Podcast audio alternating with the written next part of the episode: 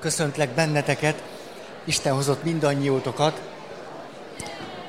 Annál a sémánál járunk, hogy behódolás. A behódolás sémának ki emeltük, ki ragadtuk az egyik központi ismérvét, ez pedig az, hogy valaki akkor is a saját meggyőződése ellenére cselekszik, túlságosan is átadja az önmaga élete fölött való befolyást, kontrollt és döntést másoknak, hogyha az ellentétes a saját meggyőződésével. Minden mögött félelmek, aggodalmak, hogyha nem járok el így, olyan negatív következménye lesz, hogy meg fogsz engem büntetni, megszakítod a kapcsolatot, nem fogsz majd engem szeretni, rossz következményei lesznek, és ezt nem engedhetem meg magamnak. Ezért a behódolás sémának a központi része tulajdonképpen, hogy valaki elszakítva éli meg saját magát a saját vágyaitól, érzéseitől és szükségleteitől miközben mások vágyaira, érzéseire és szükségleteire sokkal jobban figyel, mint a magáira. De a szomorú az, és a belső meghasonlást ez hozhatja, hogy éppenséggel lehet, hogy ő tudja, hogy mi a saját vágya, érzése és szükséglete, de a másikkal való kapcsolatában akkor is azt teszi, amit a másik akar, vagy kíván tőle, vagy ő azt gondolja, hogy akarja és kívánja tőle, vagy úgy gondolja, hogy ez lehet így, és akkor Na, ezt már nem ragozom tovább. Na most, így jutottunk el oda, hogy egy szentírási történeten keresztül néztük azt meg, hogy az életünket és a döntéseinket abból a szempontból, hogy honnan forrásozik a belső meggyőződésünk. Hogy honnan vesszük az erőt ahhoz, a motivációt, hogy azt szerint éljünk, ahogyan gondoljuk, hogy kell élnünk. És akkor így különböztettünk meg három szintet. Emlékeztek a történet? Házasságtörésen ért asszony, Jézus azt mondja, nem ítéllek el, menj, de többet ne védkezzél. Nem ítéllek el, norma, törvény, szabály, előírás, elvárás, hagyomány, szokás, ez a szint. Második szint, lelki ismeret hangja. Mi lenne helyes, mi helytelen, mi jó, mi rossz, hogy kéne, hogy nem kéne. Ez már bejjebb van. Harmadik szint, a legbelsőbb hangunk. Spiritualitás dimenziója. Legbelsőbb hang. Ahol leginkább azt mondhatjuk, hogy valami nálunk többnek a hangját halljuk. És aztán beszéltünk arról, hogy hogy ismerhetjük föl ezt a legmélyebb világot. Olyan hálás vagyok azóta is nektek. Nagyon, hogy, hogy együtt kísérleteztünk. Nagyon jól esett. Oly, olyan jól esett, hogy adtátok magatokat erre. És ugye az derült ki, hogy ezt a harmadik dimenzióban lévő hangot nem is olyan könnyű fölismerni. Mondtatok első, második és harmadik dimenzióból való hangokat. És most hangos szóval mondom, ez duplán sem azt jelentette, hogy valamit nem éreztek jól. Mert egyrészt ne szídjuk magunkat, ez az egyik. A másik pedig, ha pusztán csak mondatokat hallunk, tulajdonképpen akármelyik dimenzióból jöhet, mert nem önmagában a mondaton múlik, hanem azon az összefüggésen, ami bennünk kialakul, és ami bennünk van, miközben egy mondat elhangzik. És akkor ezt most nagyon röviden szeretném összefoglalni. Hogy is van ez? Ha a norma, törvény, szokás, szabály, hagyomány, elvárás és a többi szintjén vagyunk, és hallunk egy mondatot, Mondjatok egy mondatot, egy ilyen morális irányba vivő mondatot. Hogy? Ez jó. jó, ennek most a genezisébe nem megyünk bele. Ez a, ne légy sajtkukac! Ez hangzik el, fölszólítás, parancs jellegű. Na most, ha ez én bennem a törvényszokás, torba, elvárás, hagyomány, e, e, ezen a szinten jelenik meg, mit fog bennem kiváltani? Egészen messze leszek magamtól, ez számomra nem egy belső hang lesz, hanem esetleg nagyon pontosan meg tudom mondani, hogy ezt kimondja nekem, vagy ki szokta mondani nekem. Szoktatok olyasmivel játszani, hogy szedd már össze magad, és megkérdezed magadtól, hogy kinek a hangján szól, hogy hát a tanár úr. Ja, apám. Ja, hát ezt a tesóm szokta mondani, mert ő nevelt. Van ilyen, tényleg, idősebb tesóra rábízzák a kicsit. Hát nem könnyű, akkor egyiknek se. Hogy, hogy hallom ezt a mondatot, ne légy sajtkukac, ezt mondtad? Jó? Te láttál már sajtkukacot? Gyakran nézek Gyakran nézek tükörbe. Képzeld el, mikor fiatal ember voltam, de már pap. A kettő volt együtt is egy rövid ideig. És a papság maradt a másik, nem? Az gyorsan tova illant. Az történt, hogy kitaláltuk, hogy biciklizzünk 24 óra alatt 400 kilométert. Hallottunk egy hangot. Hárman egyszerre. Tekerj! És akkor, hát ez 400 kilométert le tudunk biciklizni. És két barátommal oda jártak a ifi közösségbe, lenyomtuk. 23 óra 55 perc. Képzeljétek el, nem piskóta, de ugye minden nap miséznem, mondjuk így, hogy kellett, ezért úgy mentünk, hogy hajnalban indultunk, hajnalba érkeztünk, hogy reggel tudjak misézni. A szabad napomon mentünk, na de a csütörtök reggel misézni kellett. Tehát körülbelül négy órára hazaértünk, lefeküdtem két órára, fölkeltem, és minden jól ment, azon túl, hogy módosult tudatállapotban voltam. Ez önmagában nem tett rosszat az Isten tiszteletnek. Igen ám, de jött egyszer csak egy pillanat, amikor letérdeltem.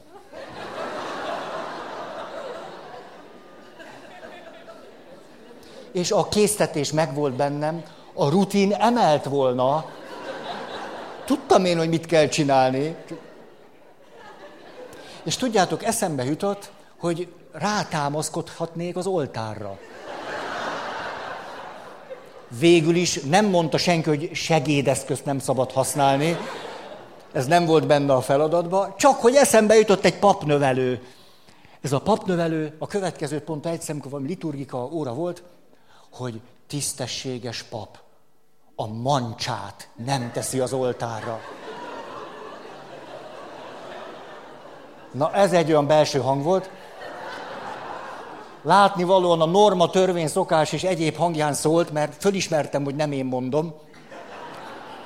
Megjelent egy arc, így nézett engem, és ott hát nem tehetem a kezemet az oltára.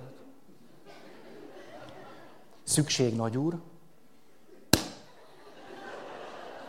Egy kéz nem volt elég. Így, ahogy mondom. Most azt gondoljátok, ennyi történt csak? Leraktam mind a két kezem, és ez se volt elég. Azt képzeljétek el, hogy ki. Hát, az összes combom úgy be volt durranva, hogy alkarral kellett följönni. A második letérdelést már nem kockáztattam meg. Egy mély meghajlással fejeztem. Tudtam, hogy a derekam bírja. Na, és hogy ez hogy kapcsolódik a sajtkukachoz? Köszönöm, csak mellé beszél, nem készült ma se.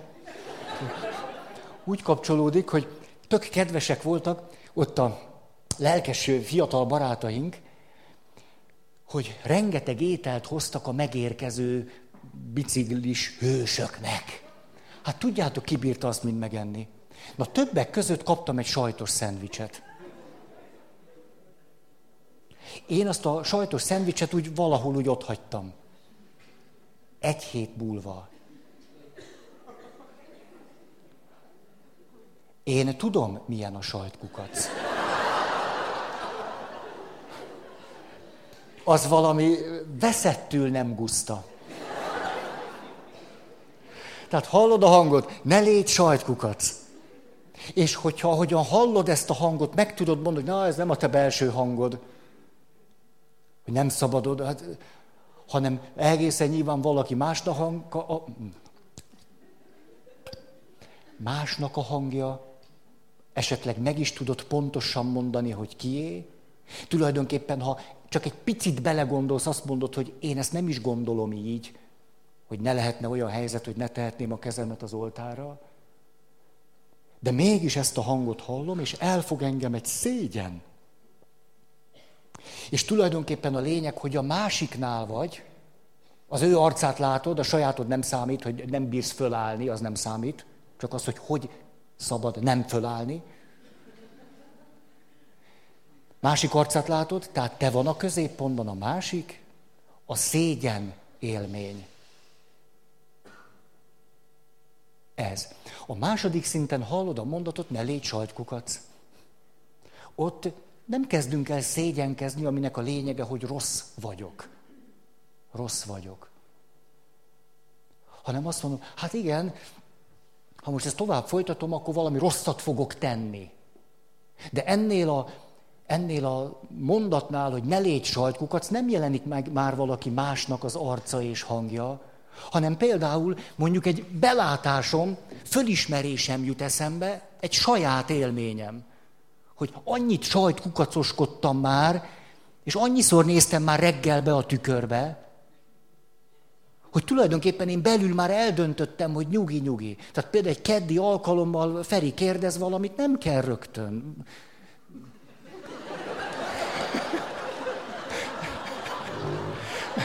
Se, ide ülök mellé, de látjátok, nem könnyű az élet. Tehát nézzétek meg, hogy, hogy valaki odaadja magát egy alkalomnak, és belül hogy, hogy vívódik. Ugye? Na, szóval, tehát a második esetben nem az, nem az jelenik meg bennem, hogy rossz vagyok, hanem hogy ezt nem kéne tennem, vagy máshogy kéne tennem. Esetleg valami saját élmény jut eszembe. Nem másnak az arca. Az alapvető érzésem nem a szégyen, hanem a bűntudat. Ő ezt ne. Vagy akár valami pozitív.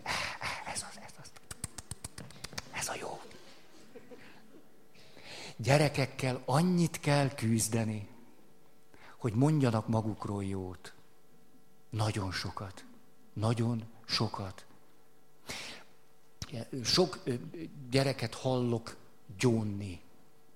Nem engedek el egyet se úgy, hogy ne kérdezném meg, hogy az utóbbi időben mi jót tett. Úgy, úgy ne, nem mehet el tőlem. És hány és hány gyerek egészen zavarba jön, pironkodik, és nem tudja megmondani. Hát az utóbbi időben, nem is, hogy ma vagy tegnap, hogy úgy utóbbi egy-két hétben eszedbe jut valami.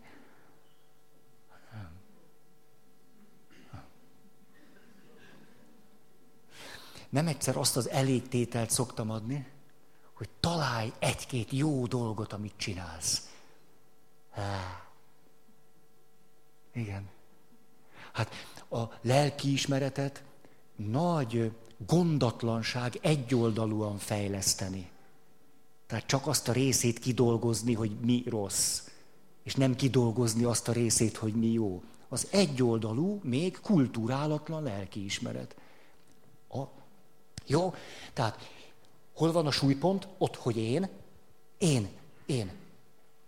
Hát valami, az a hang, hogy ne légy sajtkukac, ez nem egyszerűen csak egy külső hangnak a belső vététele, de közben még idegen tőlem, csak már belülről szól, ettől még nyomasztóbb. Anya már ott se kell, hogy legyen, mégis rosszul vagyok.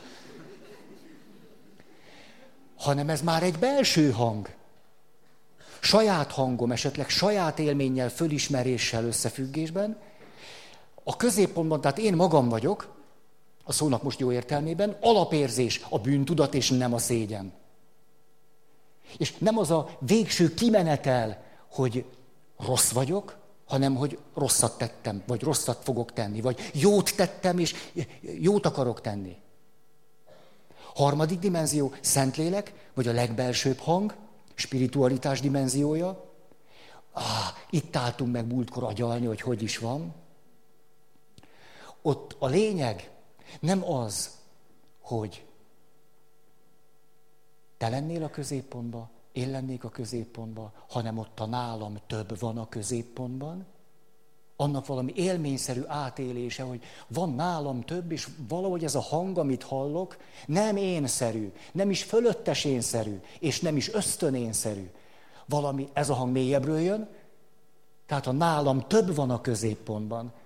Az érzések és érzelmek, valami hála, fölszabadultság, néha eufória, nagy világosság, de közben a nagy világosságban egy egyértelműség, és közben árnyaltság és összetettség. Tehát úgy egyértelmű ez a hang, hogy semmit nem fedel abból, hogy itt közben pedig egy nagyon összetett belső vagy külső világról van szó. Tehát érzem azt, igen, itt nem leegyszerűsödött az élet, hanem hogy valami nagyon világos útmutatáson van belülről. De az életnek az összetettsége megmarad. Például miben, rögtön mondom a példát, hogy érzek egy késztetést, hogy valamit megcsináljak. És egészen világos bennem ez a nem énszerű, és nem teszerű hang, hogy ezt kell tennem, és közben hogy egészül ki ez az élmény azzal, hogy közben azt élem meg, hogy nem vagyok rá alkalmas. De miközben megélem az alkalmatlanságomat, ez egy picit se von el engem attól, hogy tudjam, hogy ezt kell csinálnom. Ez gyönyörű, tehát megmarad az összetettség. Picit olyan megvilágosodás élmény az ilyesmi. Egységben látunk mindent. Látjuk benne magunkat, a helyünket, a szerepünket, az összefüggésbe ágyazottságunkat. Ez a hang egyáltalán nem dédelget, néha nagyon komoly küldetést ad. Ez jön legbelülről. De az alap, a legmélyebb érzés ilyenkor pozitív. Hála, öröm, eufória, béke. Miközben még az is lehet, hogy egyébként negatív érzések hullámzása is jelen van. Tehát az érzelem világban is lehet egy árnyaltság és összetettség. És mégis olyan egyszerű, világos és egyértelmű, hogy... Tehát itt a középpontban a nálam több van, az alapérzés valami pozitív, és kész. Na most, tehát látjátok, éppenséggel ugyanaz a mondat jöhet akármelyik dimenzióból. Hogy egy picit még tekerjünk ezen, én nem tudom, a mondhatnékon van, csak nincs anyag. Tehát olyankor nehéz, tudod, hogy mondanám, csak mit?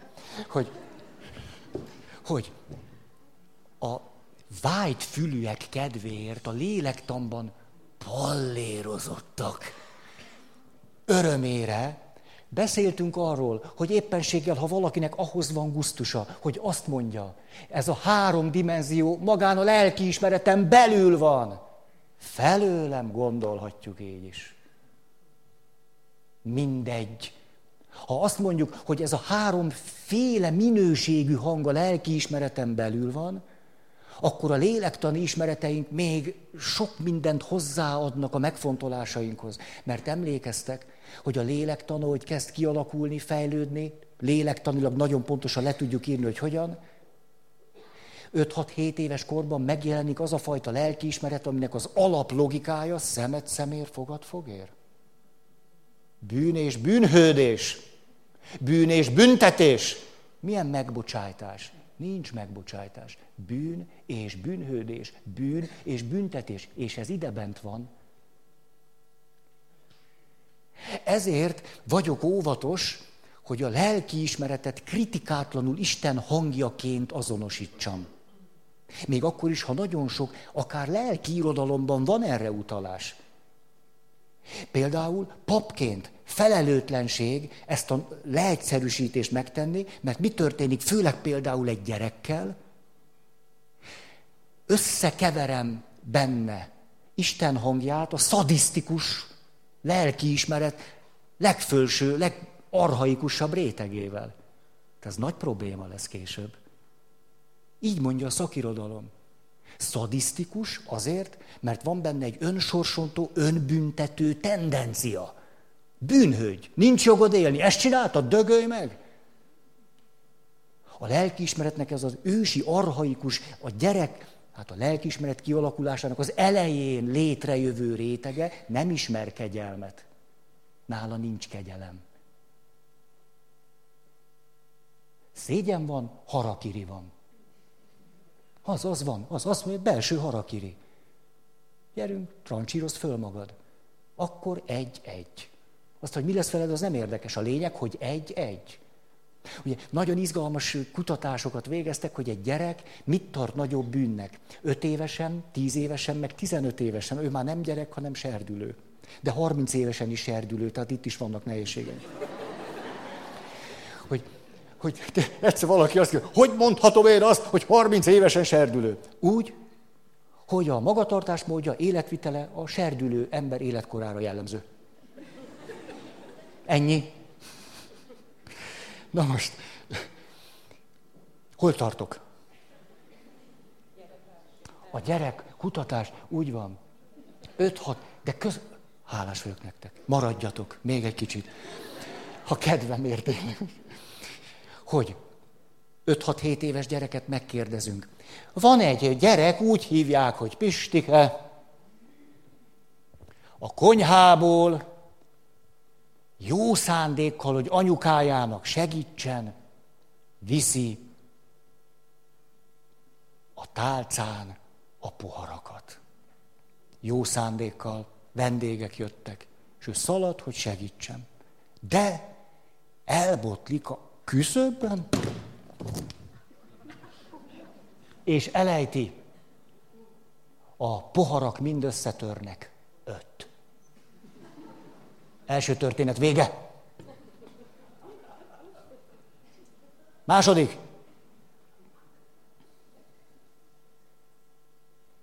Pistike dühös anyjára. Most, most, most olyat csinálok. Fog egy poharat, bemegy,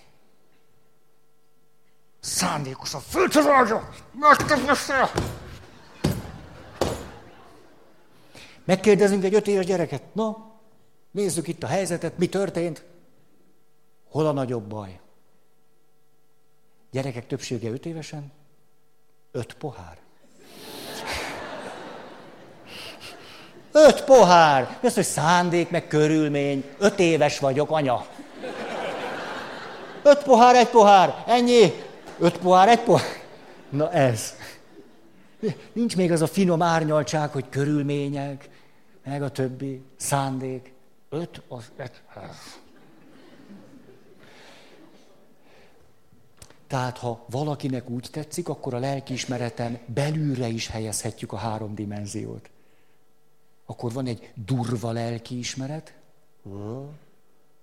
van egy olyan finomabb rendezettségű, ugye főleg ezt szoktuk egyébként lelkiismeretnek hívni, és van egy legmélyebb hang.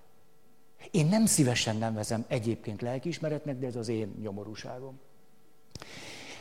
Na most, biztos olvasgattatok, hallottatok, tudtok azért szentek élet történetéről. Csak egészen rövid utalásokat szeretnék tenni erről a hangról, hogyha olvassuk a történeteiket, akkor ott nagyon izgalmas, ahogy meg-megjelennek ezek a mondatok, amikre aztán elkezdik fölfűzni az életüket. Például Remete Szent Antal újból és újból megy a Szentmisére, persze, hogy újból és újból hallja a Szentírásnak a szavait, és ezért csak Máté evangéliumából azt olvasott a lektor, ugye fölolvasó, hogy ha tökéletes akarsz lenni, akkor add el, amit van, osszét szét az árát a szegények között, és utána gyere és kövess engem.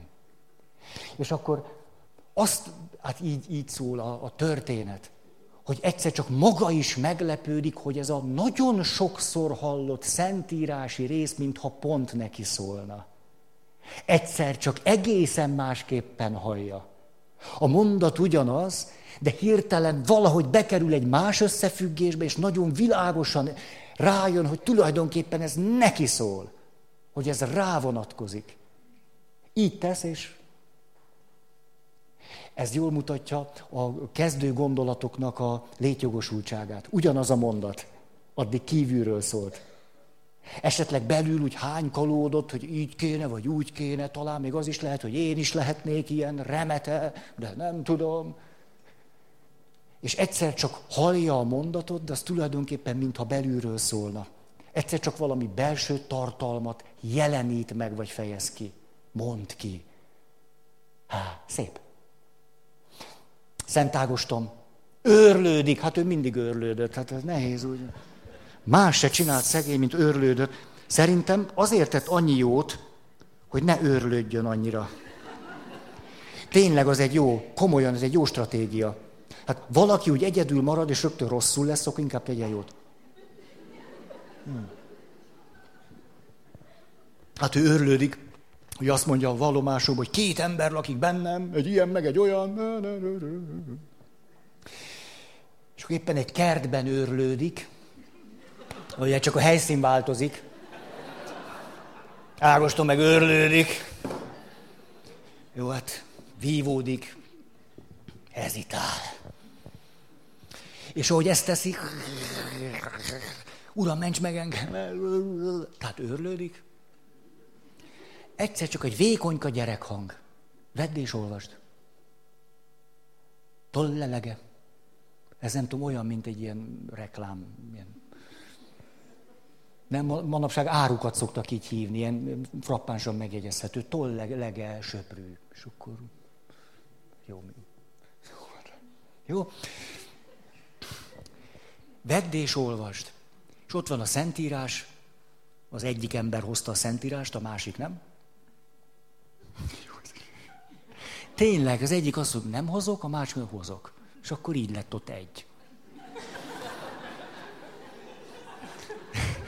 De ugye ismeritek a szakállas viccet, hogy egy rendes ember mindig két poharat tesz ki az éjjeli szekrényére. Egyikben van víz, másikban nincs. Azért, mert ha fölébred, akkor, ha akar inni, iszik, ha nem, akkor nem.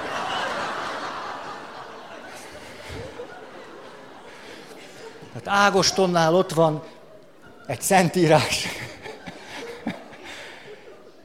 és akkor kinyitja, olvassa a rávonatkozó részt.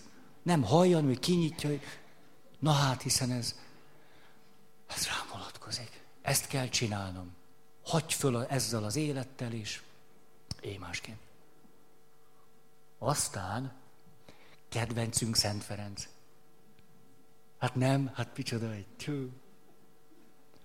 Imádkozik a templomba, feszület előtt, romos templom. Egyszer csak úgy hallja, hogy a feszületen lévő Jézus szól hozzá. Látod, romokban van egyházam, építsd újra, építsd újjá. És akkor először tényleg azt hiszi, hogy a kőépülettel kell valamit kezdeni. Egyetlen mondat. Aztán Boszkó János, elnézést, Boszkó Szent János, Hallom, uram, hallom.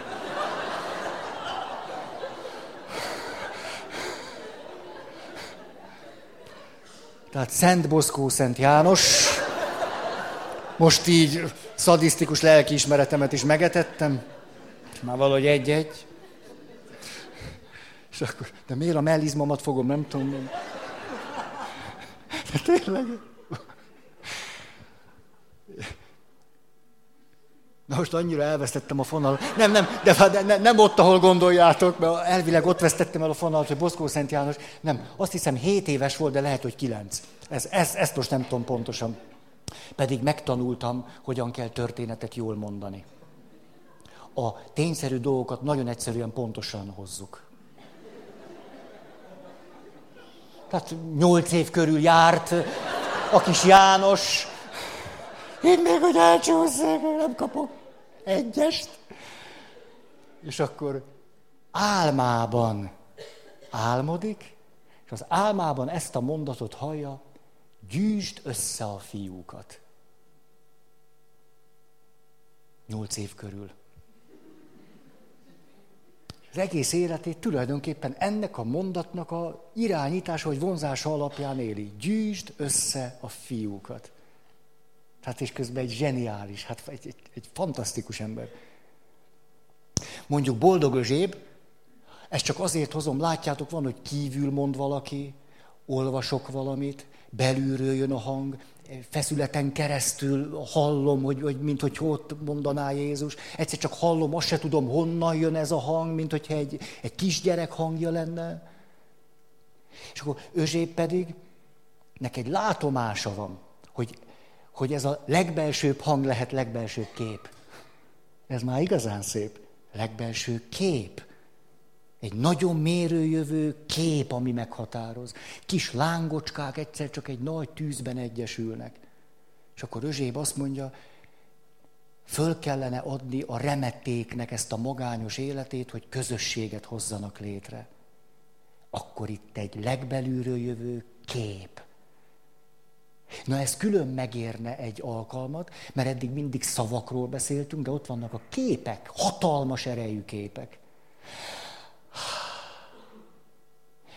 A nyugati kultúra egyoldalú, mi azt hangsúlyozzuk nagyon, hogy Krisztus Isten igéje, Isten szava. Ugye? És akkor ezért szó, szó, szó, szó, szó. szó. Kelet, azt mondják, Krisztus Isten ikonja.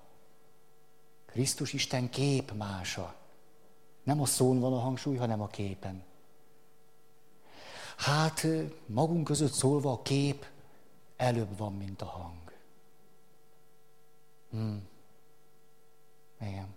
Junyoszt korszak. A kép már bejött, de... Nem igaz már, ez nem lehet igaz. A Junyoszt tévével úgy lehetett járni, hogy volt rajta három gomb, ugye gomb, hát látszik, hogy mennyire vagyok fölkészült, ilyen tekerő, és azzal se jött be a hang. Hiába volt két antenna, azok így összekeveredtek mindig. Most akkor nem mondom el, hogyan vizsgáztam le bútorasztalosként a faipari felsőmarógép működéséből. Levizsgáztam belőle, de borítsa homály. Jó, következő séma, Rámi. Iszom erre egyet, mert most befejeztünk egy sémát, azt ünnepeljük meg. Meg kell állni, régi matchboxokat tologatni. Hmm. Nem sietni, nem rohanni. Élni, lenni, vanni. Következő séma, á, magyarázatot fog igényelni. Úgy hívják, hogy önfeláldozás séma. Hát az nem jó dolog. De.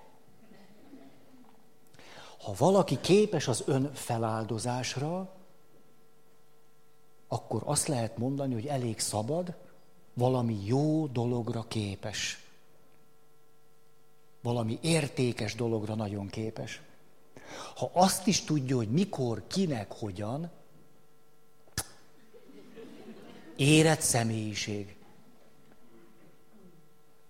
Ha azonban az önfeláldozás nem egyszerűen csak, mint valami készség és képesség, a szabadságnak egy szabadon létrejövő tette jelenik meg nála, hanem egy hatalmas árnyékba veszik, vész. Ha. Úgyhogy ezért most egy, egy másfajta utat követnénk, mint eddig. Mert eddig beszéltünk a sémákról, és utána nem akartunk beleveszni abba, hogy hogy nem jó valami, hanem megnéztük mindig annak a pozitív részét, hogy hogyan dolgozzunk ki valami értékes dolgot. Ugye? Nagyon sok, az a tapasztalatom, hogy sok előadás, meg sok tréning, meg továbbképzés hihetetlenül kipalléroz bennünket abban, hogy valamit hogy lehet rosszul csinálni. Ugye nagyon megmondják nekünk, hogy azt hogy lehet jól nem csinálni. De itt most fordítva kéne eljárnunk, mert hiszen, ha valaki képes az önfeláldozásra, az egy nagyszerű emberi lehetőség, adottság, képesség, erény. Ha tudja kinek, mikor, hogyan. De most nézzük az árnyékát. Az árnyékról szeretnék beszélni. Mi a különbség e között a séma között, hogy ön feláldozás, de hatalmas árnyékkal, túlzásokkal, negatívumokkal, negatív következményekkel, és a behódolás között. Például az eredete majdnem teljesen különbözik. Majdnem pont ellentéte egymásnak. Mert a behódolásnak az eredete, háttere általában az szokott lenni, hogy nagyon erős szülők vannak. Vagy egy nagyon erős szülő. Vagy valami gyerekkorban, akár még serdülőkorban bekerülsz a kollégiumba, annyi neked. Olyan tanárt fogsz ki, véged van. Túlélés eszköze a behódolás. Jó pár történetet hallottam már, hogy hogyan nehezítette meg valakinek nagyon-nagyon az életét a kollégium. Egy 14 évesen jó előzményekre van szükség ahhoz, hogy azt ott valaki jó, jól vegye. Van, aki bírja, és van, aki nem. Ez a tapasztalatom. Van, aki ott virul ki, van, aki ott talál magára, és van, aki egy életre ott megsérül. Hm. Ez. Szóval, behódolásnál az történik, hogy nagyon erős szülő. Így kell csinálni, úgy kell csinálni. Vagy pedig maga a szülő azt mondja, az se érdekes, hogy én hogy gondolom, meg kell felelni a külvilág elvárásainak. Ha leülsz az asztalhoz, leülök.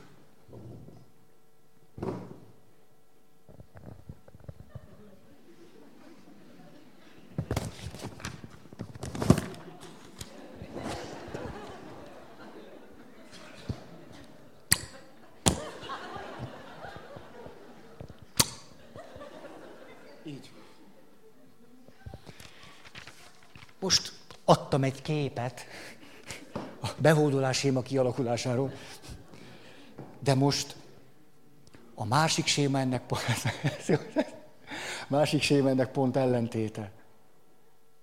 Hogy egy, egy vagy két gyönge szülő van. És sokszor már gyerekkorban az a tapasztalatom, hogy anyám depressziós. Anyám gyönge, anyám kiszolgáltatott, apám ügyetlen, béna, ügyefogyott, tehetetlen.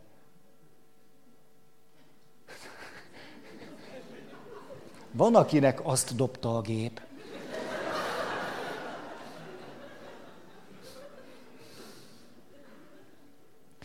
És akkor gyerekként elkezdek úgy hangolódni a szüleimre, hogy hát túlságosan is felelősséget kell vállalnom.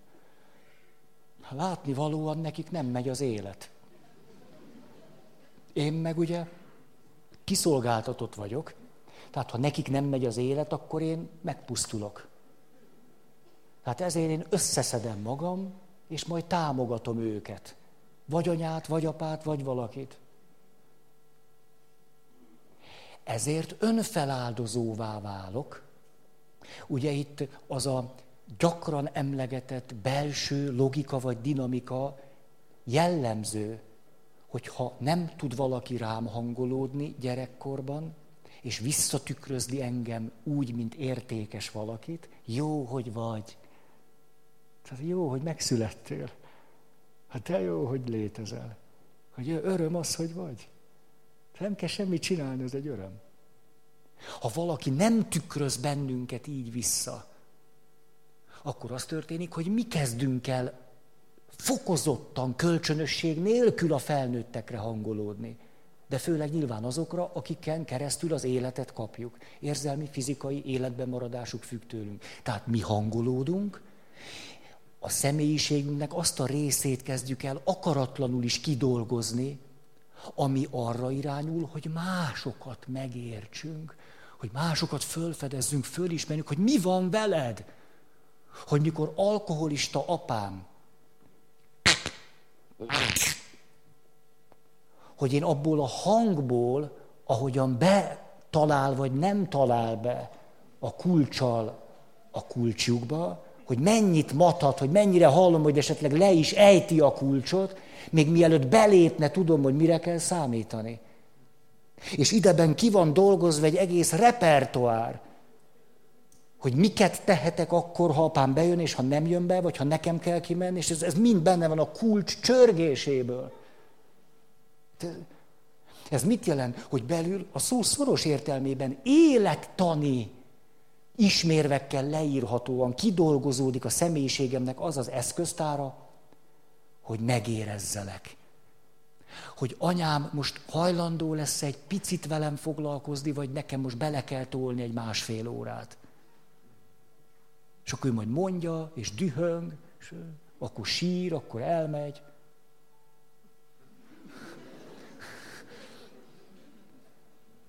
Akkor más fontosabb neki, mint én. Hmm. Ez azt jelenti, hogy tulajdonképpen azok, akik egy túlzott, egyoldalú, nagy árnyékú önfeláldozás belső világában élnek,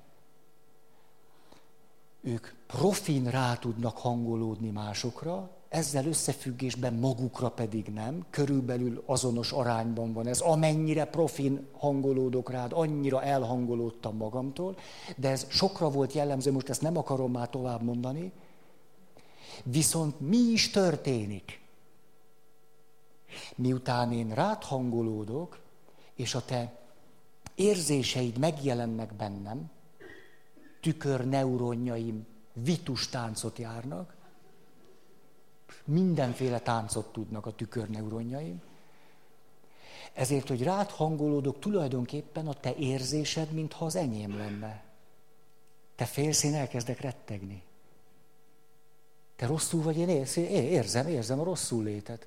Akár fizikai állapotokat minden probléma nélkül átveszek tőled.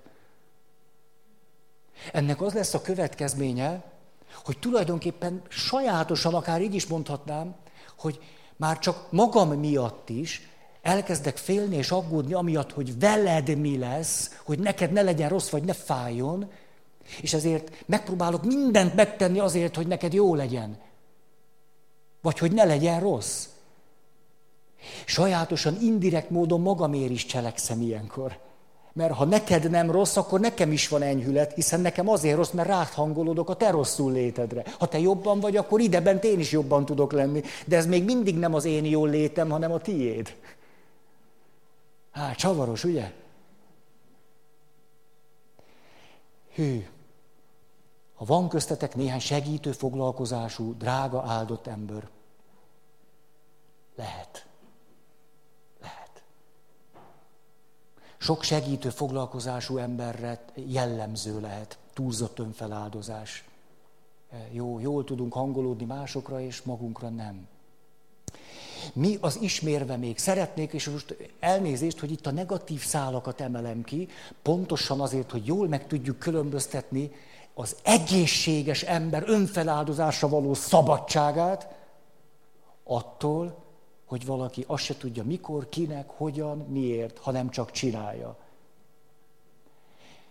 Itt arról van szó, hogy ha valaki ebben a sémában él, akkor ő belülről éli azt meg, hogy ezt kell csinálni. A behódolásnál sokszor ellentétes volt a saját hanggal, az önfeláldozás sémában élő azt belső hangnak hallja az ott szól, és csinálni kell, és nyomni kell, és persze, hiszen belsővé tette a másikat. Na, ná, hogy belülről van, tényleg belülről van, azt érzem, ami a te érzésed. Jobban érzem, amit te érzel, mint amit én. Nagy dolog, ha egy segítő érzi is azt, ami a másikkal van. Hát nagyon nagy segítség. De sose lesz jó segítő, ha nem érzi azt, amit ő érez. Volt egy, egy olyan segítő, ugye nem is tudom, tényleg azt majdnem 15 éve tanítok segítőket, továbbképzések. És sose felejtem el azt a valakit, volt egy Ráadásul fiú volt. Olyan érzéke volt a segítéshez, hogy zseniális jegyzőkönyveket hozott. De zseniálisak voltak. Ugye úgy tudunk tanulni, hogy írunk jegyzőkönyvet. Ezt mondta, én ezt mondtam, ő ezt mondta, én ezt, ezt láttam rajta, én ezt... Gyönyörű szép jegyzőkönyveket hozott, körülbelül fél éve járt mondjuk mentálhigiénés szakirányú szakképzésre. Kicsit elkezdtem gyanakodni. Ugye, fölvettem a fekete kalapot, hm? kritikus kalap, a nem jóját, de hú, de te tudsz te hangolódni meg minden, te. És mikor megvolt ez a beszélgetés, utána hogy voltál? Ne is mond. Hát én ilyenkor, hát egy ilyen beszélgetés után körülbelül négy-öt óráig nem is tudok enni. Hát képtelen vagyok enni. Hát tulajdonképpen megkértem a, a csoportvezetőt, hogy engem ebéd után, hagy mehessek ebéd után, mert akkor, hogyha akkor, akkor ettem, akkor négy-öt-hat kliens, és akkor tulajdonképpen még az se olyan nagy baj, ha nem vacsorázok. Hát ilyenkor egyáltalán nem. Te, ezt értem, akkor nem bízani. Akkor azt mondd meg, hogy, és akkor mondjuk hazamész, hát persze, van feleségem, vannak gyerekeim, és akkor ott mi történik? Egy ilyen beszélgetés után. Hát tulajdonképpen a feleségem szokta mindig nekem mondani, hogy ne hozd már haza a klienseidet hogy ott járok, kelek, mintha nem lennék magamnál. Hát néha a feleségem ezt nagyon szereti, hogy én egy ilyen érzékeny ember vagyok. De hát néha látszik, hogy csak úgy, úgy, úgy ülök, nem is bírok a gyerekekhez szólni. De ebből azért szokott konfliktus lenni. Hát néha nem tudok aludni. Né, néha nem, mert úgy fölébredek, hogy mit, mit kellett volna még. Hogy mit lehetett volna mondani még. Mit, mit is rontottam el. Na, kórházi lelki gondozó volt,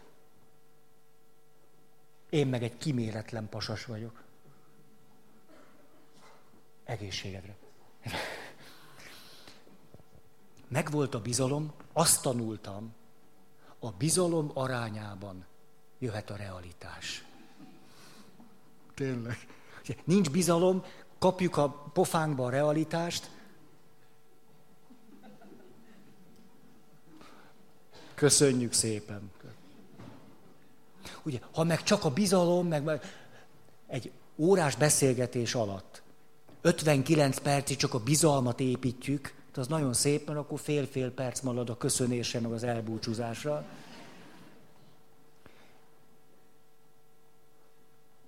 Azt találtam tőle kérdezni, figyelj csak, és mi van akkor, hogyha meghal a kliensed? Kórházba szokott ilyen lenni. Azt mondja, hát, volt olyan, két hétig nem tudtam dolgozni. Tulajdonképpen rettegek attól, hogy egy kliensem meghal. Mert tudom, hogy hogy hat rám. Az egész elviselhetetlen, mintha, mintha én halnék meg, nem is értem, hogy ez hogy van. Ő, ha csak azt nézzük, hogy ott a betegágynál mit tudott adni a kliensnek, azt mondhatjuk, Ennyi. Bárcsak mindenki ezt tudná, mint te. De az az ár, amit ő megfizetett érte. Meg a felesége, meg a két gyereke, meg a gyomra, meg az idegrendszere, meg az immunrendszere. Egészen nyilvánvaló volt, hogy ezt így nem, nem lehet csinálni. Miközben, ha csak azt nézzük, hogy mi az, amit csinált, az jó volt.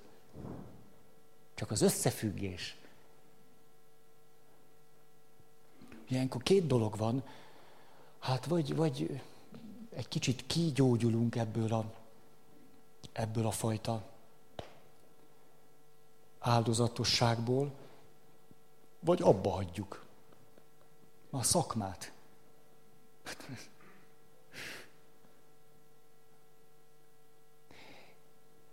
Ez azt is jelenti, hogy itt most akkor több dolgot is ebbe a történetbe elmondtam ismérvek az árnyékból, Az egyik, hogy például aki egy ilyen túlzott önfeláldozásra hajlamos, nagyon gyakran tele van pszichoszomatikus tünetekkel.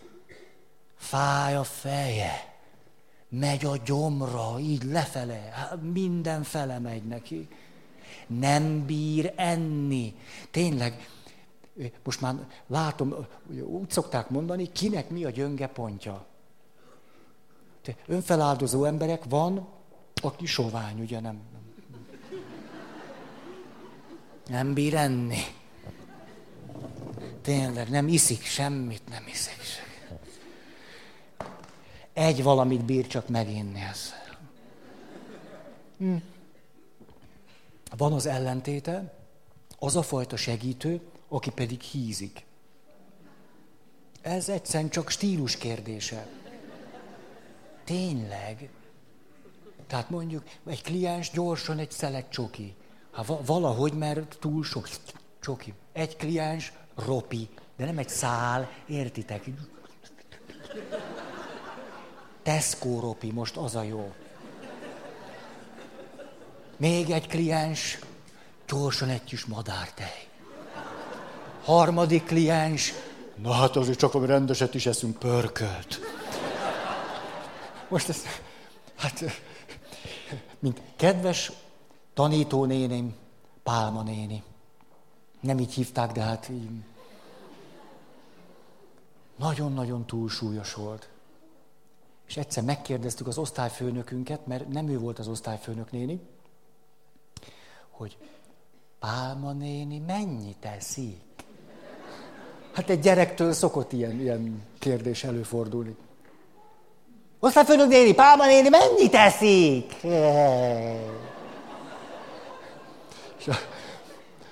Ő pedig lojális volt a kolléganőjével. A Pálma néni nem eszik sokat. És akkor mi is így ült egész osztály. De iskola, tehát itt az életre itt készünk fel. Ilyen van. De nem éreztük a hangsúlyban a vesző jelenlétét. Mert úgy folytatta tehát. Mondom az elejét is, hogy hát, ha úgy elment volna már vadászni. Pálma néni nem eszik sokat. Csak folyton.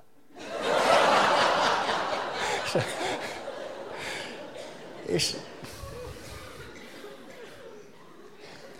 tehát akkor beindulnak ezek a stratégiák, hogy segítek, segítek, de vagy nem eszek, vagy nagyon sokat eszek.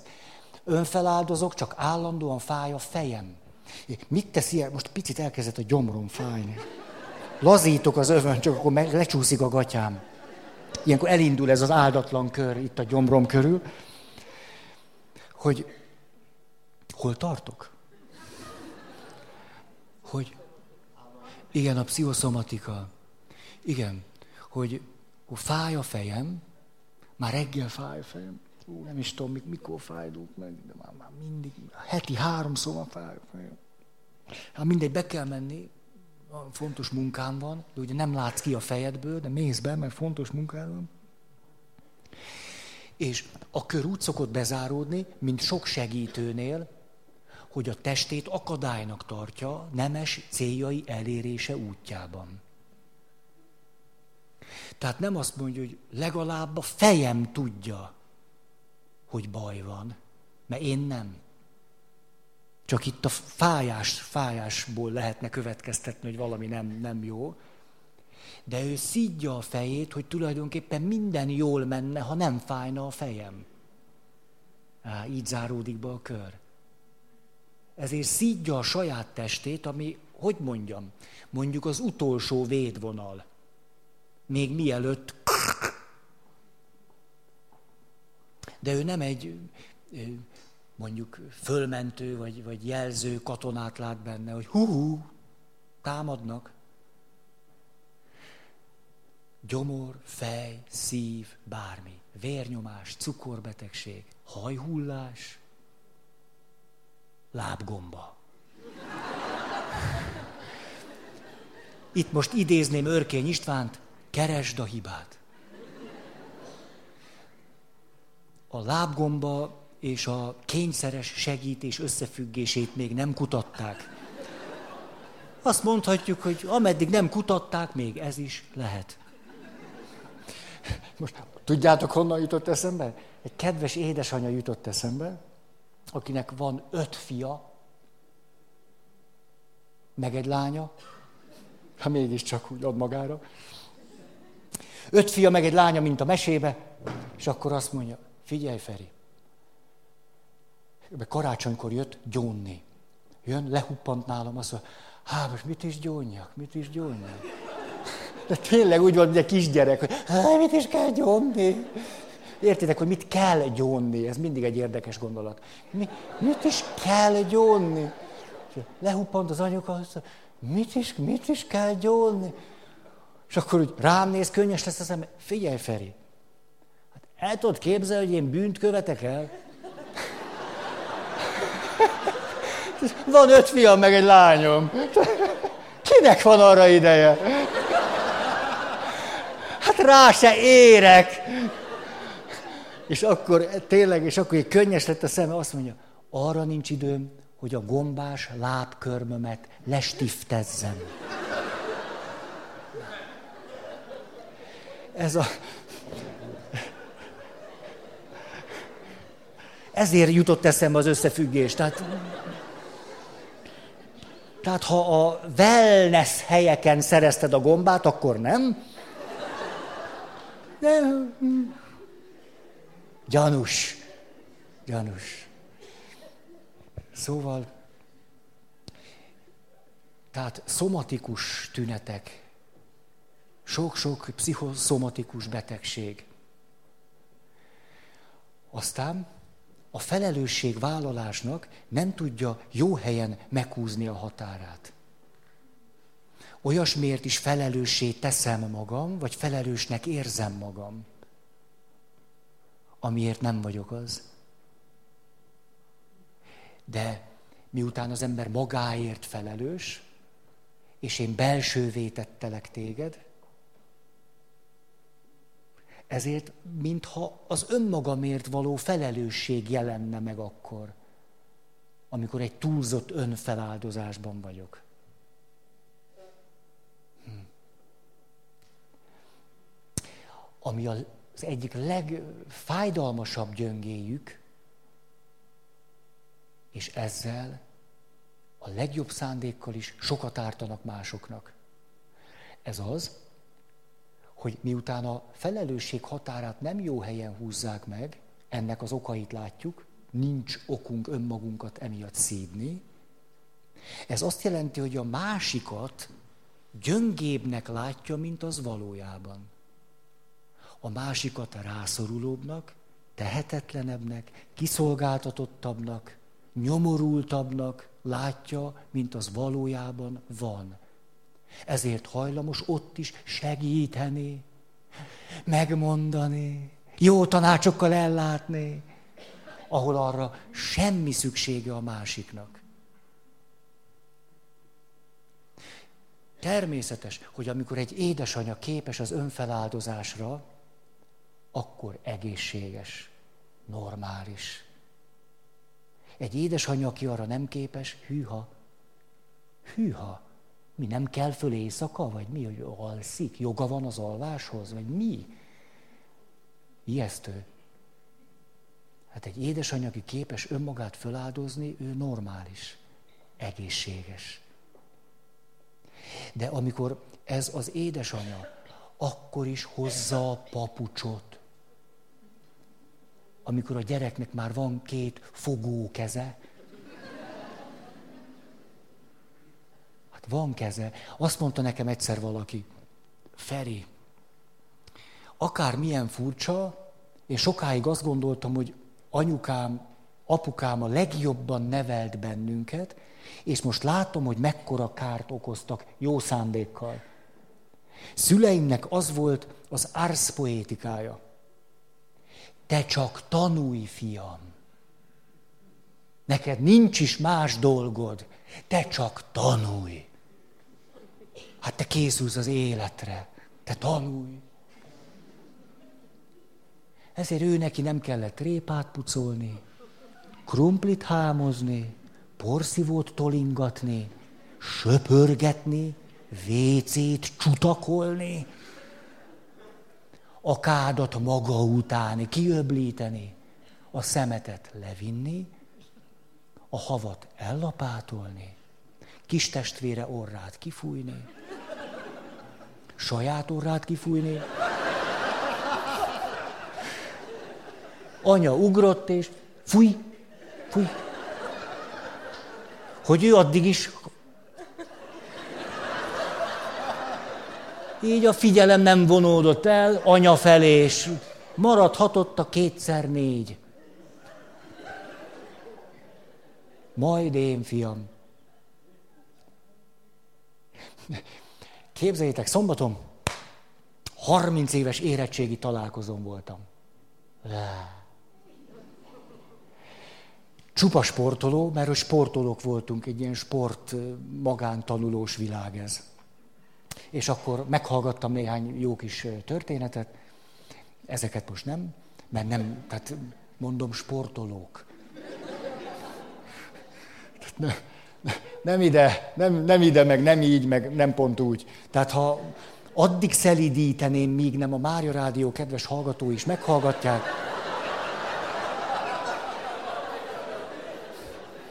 valami lényegi elvész belőle. De azt mondja, az egyik edző lett, és akkor ő edző, a saját gyerekét elvitte az úszodába, hogy tanuljon meg úszni. És azt mondja, hogy én tudom, hogy a szülők milyenek, hogy állandóan bele akarnak szólni az edző dolgába, ezt hagyjuk, de a gyerekem tudta, hogy én edző vagyok.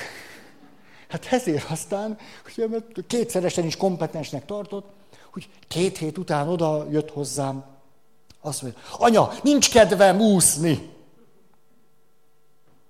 Ugye az anya, szóval te ne szólj bele az edző dolgába, kompetencia határok vannak. Azt mondja, hát menj el Pista bácsihoz, mondd meg neki. Oda ment. Pista bácsi, nincs kedvem úszni. Pista bácsi át, hogy egy szál úszogatja. Tök barna volt. Tehát két fa, egy Pista bácsi. Azt mondja, öltöz át. Ja? Gyerek ment, átöltözött, átöltözve azt mondja anyukájának, azt mondta, öltözzek át. Anyuka, jó, hát akkor megcsináltad, jó? Most már országos bajnok. Milyen az, mikor megy a gyerek, azt mondja, nincs kedvem. Jó, akkor semmiképp. Nem, a kedv nagy úr. Nem, főleg négy évesen pontosan tudod, hogy... Ha négy évesen. Ha mi, hát több esze van, mint a apjának, hát akkor... akkor... Ezért, ja, most tudom én, hogy nem úgy van ez, de azért elmondom. Mikor jöttök, hogy kereszteljük meg a györököt, az, hát az tök jó. Benne vagyok. Tényleg, na, én partner vagyok benne. Szoktam azonban mondani, egyház papjaként, azonban, hát nektek akkor lesz egy kötelezettségetek. Persze, lelkiismereti kötelezettség. Ma baj, ha csak azért, mert én mondom. Ez pedig az, hogy kereszténység felé segíteni. Gyökerek. Azt a hasonlatot szoktam mondani, ez is valami olyas, mint a házasságkötés. A házasságkötéskor azt mondja a férfi, én téged szeretlek. De nem mondja hozzá, hogy ma. Mert az nagyon korrekt volna úgy, mert... És éreznénk rajta a hitelességnek azt a csodás auráját. Arany sárgán ragyogó mandorlát körülötte. Pont így van. Hát, hogy ma. Ne, hónap ki tudja, ott már... Meglátom, hogy te vagy még az igazi, még ezt... Van egy listám, 147 pont. Végig szaladunk. Tehát mikor házasságkötés közt, én téged szeretlek. Ebben benne van, hogy holnap, hónap után. Hogy ezt eldöntöttem, hogy szeretni foglak. Tehát az nem az napra van. A keresztelés pontosan ugyanez. Hát ott megkeresztelünk valakit, az nem az napra van. Hú, ez tök szép nap. Hú, ez egy csodás nap volt. A gyereknek múlt héten úszó verseny volt, és jövő héten meg a rajzpályázat lesz, meg az eredményhirdetése. A kettő között egy keresztelés pont olyan szépen. Tényleg, egy szép esemény. És... Mert még fehér cipője nem volt a gyereknek soha. Olyan cuki benne. De most nem akarok gúnyolódni. Miért csinálom? Látjátok, utolértem Ágostont. Két ember lakik bennem.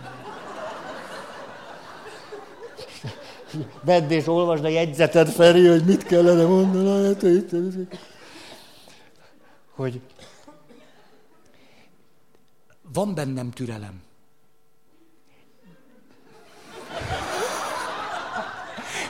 Szoktam mondani ilyenkor magamnak, Feri, van benned türelem, még ha nem is érzed. De mikor mondom, hogy hát keresztelés, akkor ennek van egy föltétele, mert ha felnőtt lennél, és azt mondanám, hogy kereszteljelek meg, akkor nem mondanám, hogy hol a víz, hanem hogy hát gyere, ülj le azt, akkor kicsit nézzük meg, hogy mi van veled. Hát ez a gyereknél is így van, csak itt a szülőt kérdezem, nem őt. Hm. Ennyi a különbség. És akkor, tehát akkor az érthető hogy, hogy a keresztség valaminek a kezdete. Most elültetjük a magot, azt akkor majd esik az eső, ha esik, meg nem esik, nem esik, tök mindegy. Hát, és akkor szoktam kapni ezt az emblematikus mondatot. Hát természetesen, hogyha ő úgy dönt, akkor igen. Ki? Arnold Tihamér? Nyolc hónaposan? Ha úgy dönt, hát, nem már.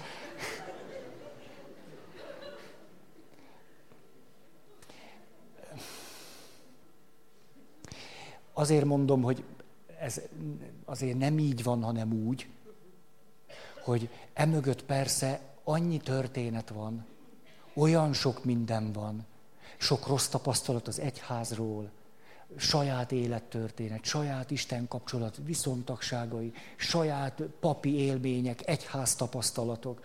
Aj, de sok minden van.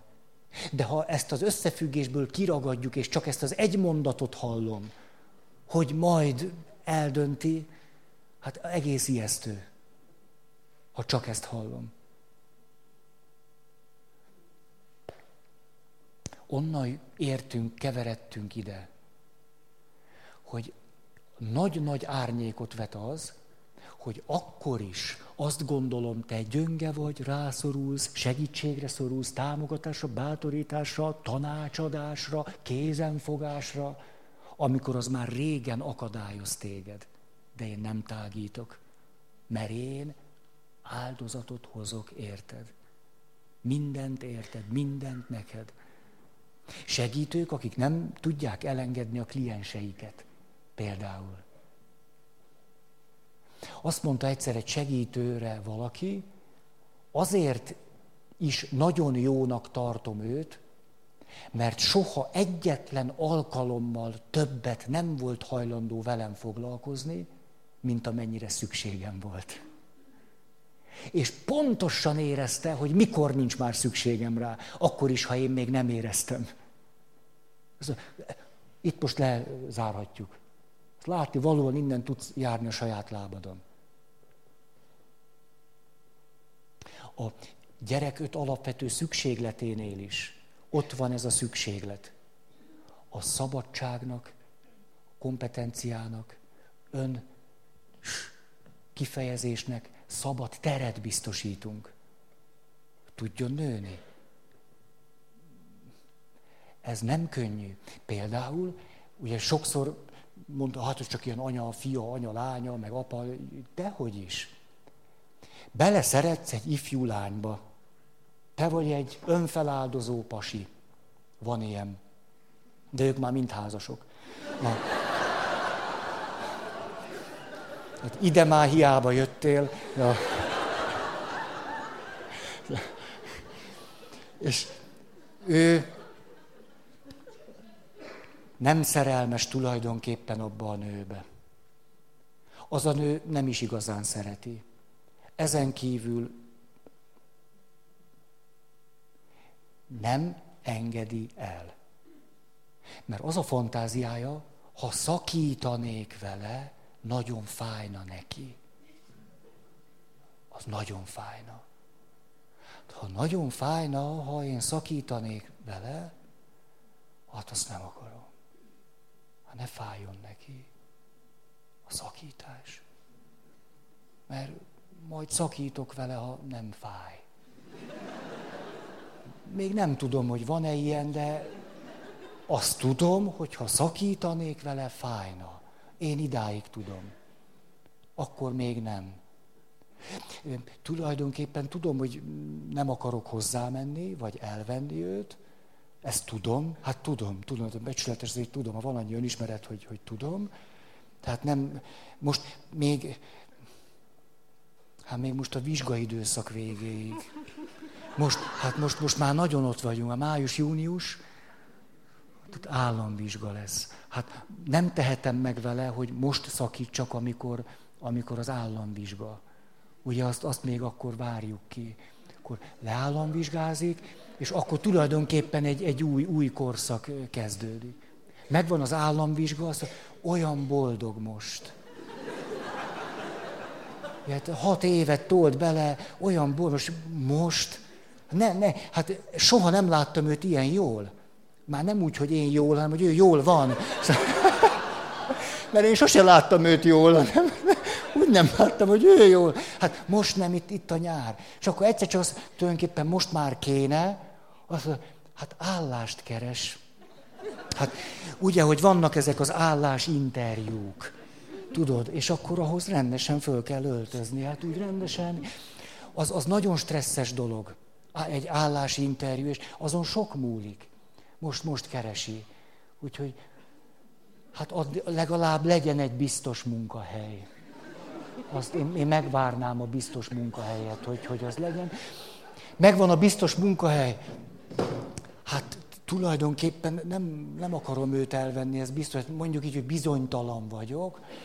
Nem akarom, de bizonytalan vagyok. Hát, hát most látom, mi a különbség, hogy egyetemistaként milyen terhelés volt rajta, és így a munkahelyén. Most, most sokkal nehezebb neki. Sokkal. Most várok még egy kicsit, egy picit, majd mikor megvan a rutin, tudjátok, ez pár év az, az elég azért ehhez. Pár év, és tulajdonképpen még van idő, én 48 vagyok. Hát, hát de nem fájhat neki. Hát azt akarjátok, hogy fájjon neki? Ti ezt, ezt akarnátok mondani? Ez szörnyű, hogy egy közösségbe járok, elvileg ez egy keresztény közösség. És egy elvileg keresztény közösségben egyesek azt mondják, hogy szakítsak. Hogy, hogy kereszténység ez? Hogy? Hogy? Hát hogy, hogy, hogy, hogy van ezeknek az elvileg keresztényeknek jó érzésük az életben, hogy, hogy csak úgy szakítanak valakivel, akivel nem akarnak megházasodni? Hát nincs szívük? Hát nem tudják, hogy fáj. Én végignéztem ilyet a közösségbe, többet. Láttam milyen, láttam. Úgyhogy nem, erősödjön csak meg a munkahelyén. Erősödjön meg. Jó, elment az idő, csak most 48 vagyok már, most...